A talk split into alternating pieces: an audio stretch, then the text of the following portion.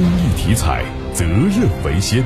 中国体育彩票始终牢记公益初心和发展使命，建设负责任、可信赖、高质量发展的国家公益彩票。